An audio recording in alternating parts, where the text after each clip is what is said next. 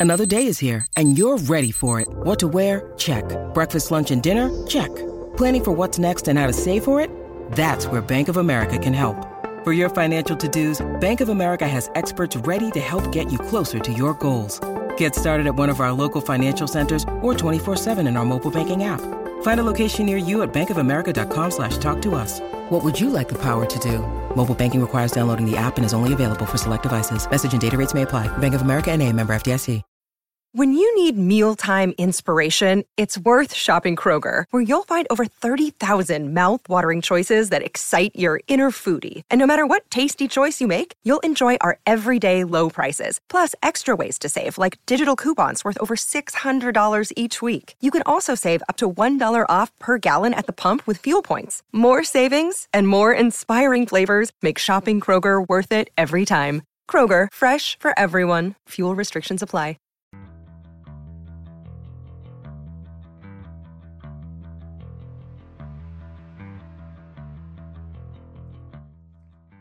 137 the time. Reminder, we're back in tomorrow and on Friday.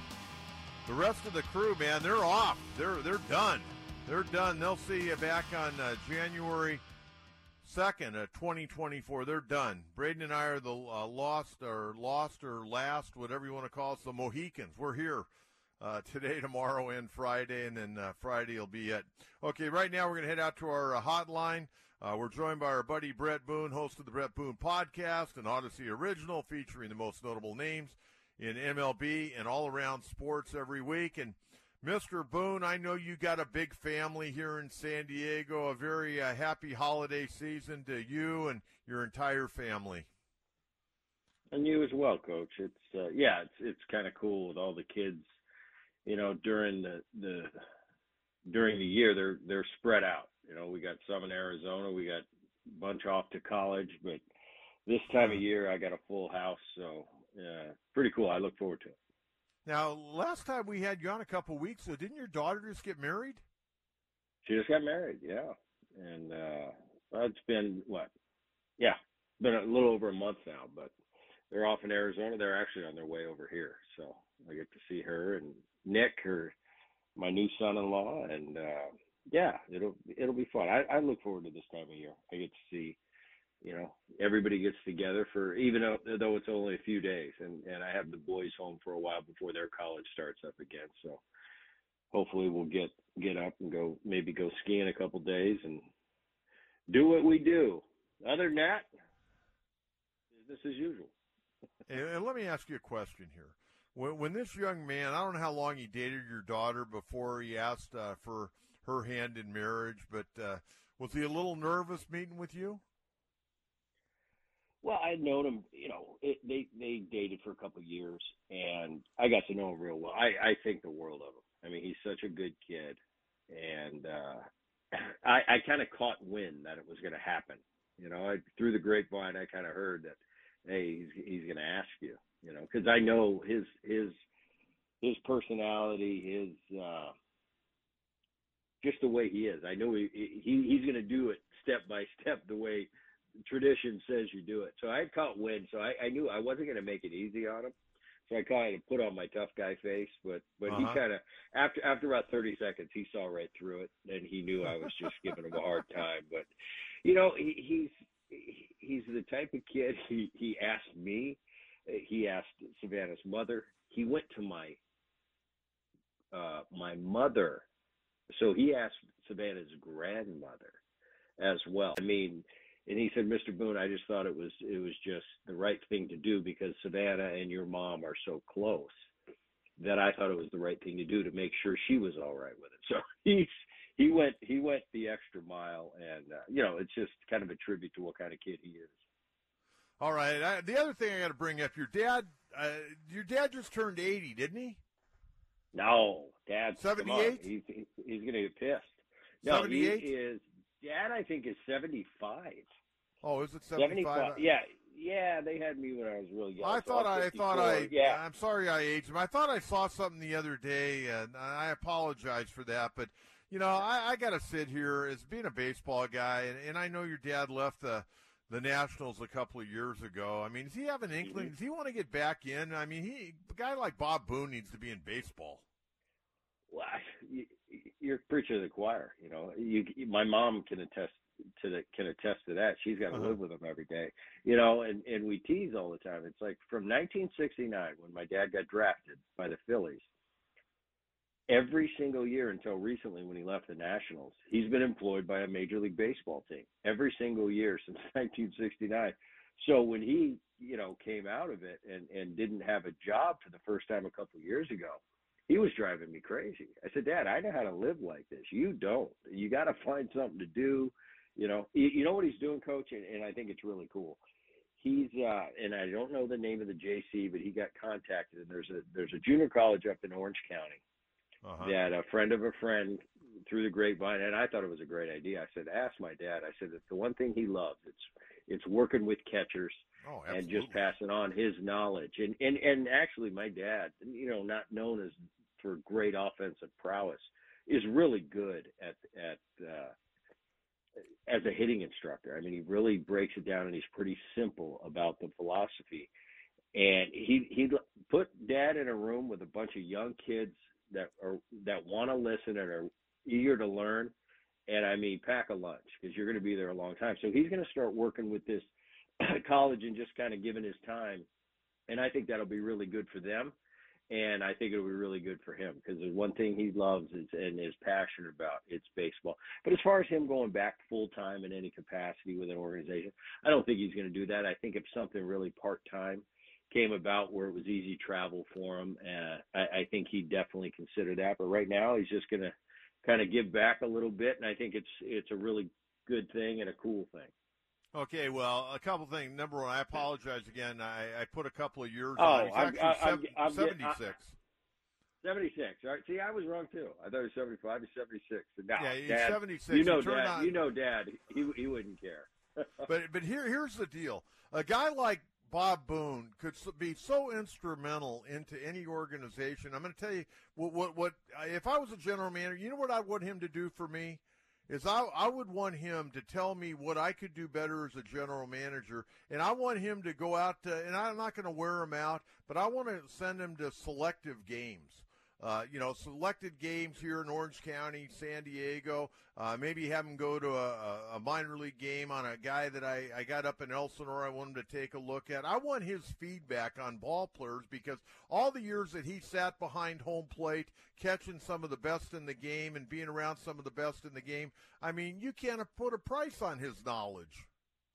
No, without a doubt, and especially in the day and age we are now in 2023, where it's data driven and it's it, it's you know there's a lot more that goes into formulating uh, when an organization makes a decision. I still think the nuts and bolts of baseball, baseball for the last 100, 120 years. At the end of the day, it's still baseball, Yeah. and there's still certain principles, still certain principles that stay true to this day. And it's the eye of a baseball man and the gut feeling of a baseball man just by watching another baseball player, and and with his history and with his just his deep experience in all facets, from managing to to being a, a vice president to to uh, on the field, you know, his coaching, and not to mention 19 years he played in the big leagues. Uh, Huh. He's just got a wealth of knowledge, and, and I'm with you, Coach. I mean, there's there's a time and a place for the for the analytics and the data they came in to, to draw conclusions, but nothing will ever replace a good baseball man with a good eye giving his advice and his gut feeling on particular players. And it doesn't mean you're right every time. Uh, but I'll tell you what, that that's got to go into the equation because I, I think it's something that you that technology doesn't offer, and you can't put a you, you can't put a price on it because there's only certain people that have that really good gut and that really good eye, and and Dad is definitely one of those guys. Well, you know, I'll leave it at this on your dad. Uh, I've never met your dad. I knew your grandfather, and I think I knew your, your grandfather, you know, pretty pretty well. I mean, him and Dave Garcia went to a lot of games I coached in over the years, and would always get out there early and evaluate our players and so on and so forth. And your dad actually drafted, or your grandfather actually drafted. Uh, uh, Phil Plantier, whose uh, brother played for me, Ray Plantier. Of course, Phil was with the Angels last year as their assistant hitting coach. But um, you know, the thing uh, about your dad more than anything else, just a, a, good, solid baseball man. The other thing I, I wanted to mention, you're talking about his offensive prowess. Tell you what, over his career, well, when the chips were down, he'd shorten up on that bat. He'd take some pretty good swings and come through with some pretty big hits over the years for you're, the Phillies, right. the Angels, and uh, I remember him well. I mean, your dad was one of the the best uh, catchers in the history of this game. Hey, let's talk a little bit about this free agency. How many times did you go through free agency? I only got to free agency one time, and it was 2001. And it was after my best year I've ever had. And what was uh, it like? I mean, did you sign right away? Kind of take us through that. Nothing, like this, coach. It, it was weird because I look back. It was Barry Bonds, myself, Moises Alou, and Juan Gonzalez were the big free uh-huh. agents that year, coming off a coming off a for me coming off a career year. You know, I was sitting there. I had 331. I had 4, 141 RBIs, and I'm sitting there as a free agent. You couldn't be in a better position. And I got one offer from one team. Barry Bonds got one offer. Moises Alou had one offer, and Juan Gonzalez had one offer. There sounds like collusion. Sounds like it a little bit to me, but uh, so I didn't get to bear the fruits that these guys get to. I sit there and, and I see these numbers that are getting thrown around and how there's six, six, seven teams in on all the top guys, and and I think it's the way it should be. And and uh, but it's something that I never got to truly experience. I ended up signing a, a, a deal with the Seattle Mariners that year, and and looking back on it, uh, for the times and, and what the money was in my era, I did very well, and I was very happy. And it ended up being the best move I ever made, staying in Seattle for my career. So I don't have, I don't begrudge anything that I went through, but I never really got to go through a true free agency that these guys are going through right now, where they're being courted by several teams and wined and dined, and and before they have to make a decision. I think it's pretty cool. Uh, I think there's a lot of money out there, and it seems like every generation. You know, when my dad finished, he, he I think his last couple years leading up to 1990, um, you know, he made a million and a half or a million nine, and that was a lot of money. And then he walked watched me through my career the money I was able to make, and he would look at me with bright eyes and go, "Must be nice making that kind of money," and it was. Now we look at these kids today, and, and obviously Ohtani's going to top that list at 700 million. Numbers that when I was playing weren't even thought about. I mean, Alex Rodriguez was that first big one with the 250, and and for the rest of us, we were like, that's you know that's triple as much as any of the great players in the game have ever gotten. So uh, seeing those numbers nowadays makes me, you know, that prior generation open my eyes like, wow, you know, how far can this go? But but I think it's you know the players are the ones that they're the product. They're the the reason that people come out and pay the money to watch them and and watch on TV and and uh, they're getting their their cut right now. It just goes to show you how much money truly is being made in in not only baseball but all the major sports. Uh, Bret Booner, our guest here on 97.3 The Fan. What did you think about Ohtani's deal? Oh, wow. I, it didn't surprise me at all when they were talking when they were talking about him going to Toronto. I was shaking my head. San Francisco. I said, why would we want to go to San Francisco? It's the biggest right field in baseball for a left-handed hitter. You'd be crazy to want to go there. I, just thought, you know, I, I got back to the basics, and I just thought I had no inside information on Ohtani and it was pretty tight-lipped around baseball and where he was going to sign. But I just thought when he came over here, there's a reason he chose the Angels he was being courted by a lot of different teams, the Yankees and, and, and all the big franchises. But why did he choose the Angels? There has to be something special about that part of the country or whatever. I know for me, playing at Anaheim Stadium, that was my favorite ballpark offensively to play in. So I know what he's talking about. It's just, I can't put words into it. It's just a great atmosphere to play in. So he chose the Angels. Obviously, he's had a, a plethora of success he's won two MVPs. He obviously loves the mound. He loves playing at Anaheim Stadium. He's comfortable there. He probably lives in Newport Beach and he loves the area. Yeah, he I does. Thought, why would he choose the Angels over all the other teams and then go to Toronto? Doesn't make any sense. So, but I said, but moving up the street to the to the Dodgers – makes sense as well because you don't have to move. You're in the same part of the country. You're living in probably the same house. If he has a family, he's going to raise his family in the same basic city, you know, Newport Beach area. So that made sense to me. And I, I think at the end of the day, I think Anaheim or, or the LA Angels were competitive in their bid, but he probably just thought in the long term, he's done the personal things to get him to this position.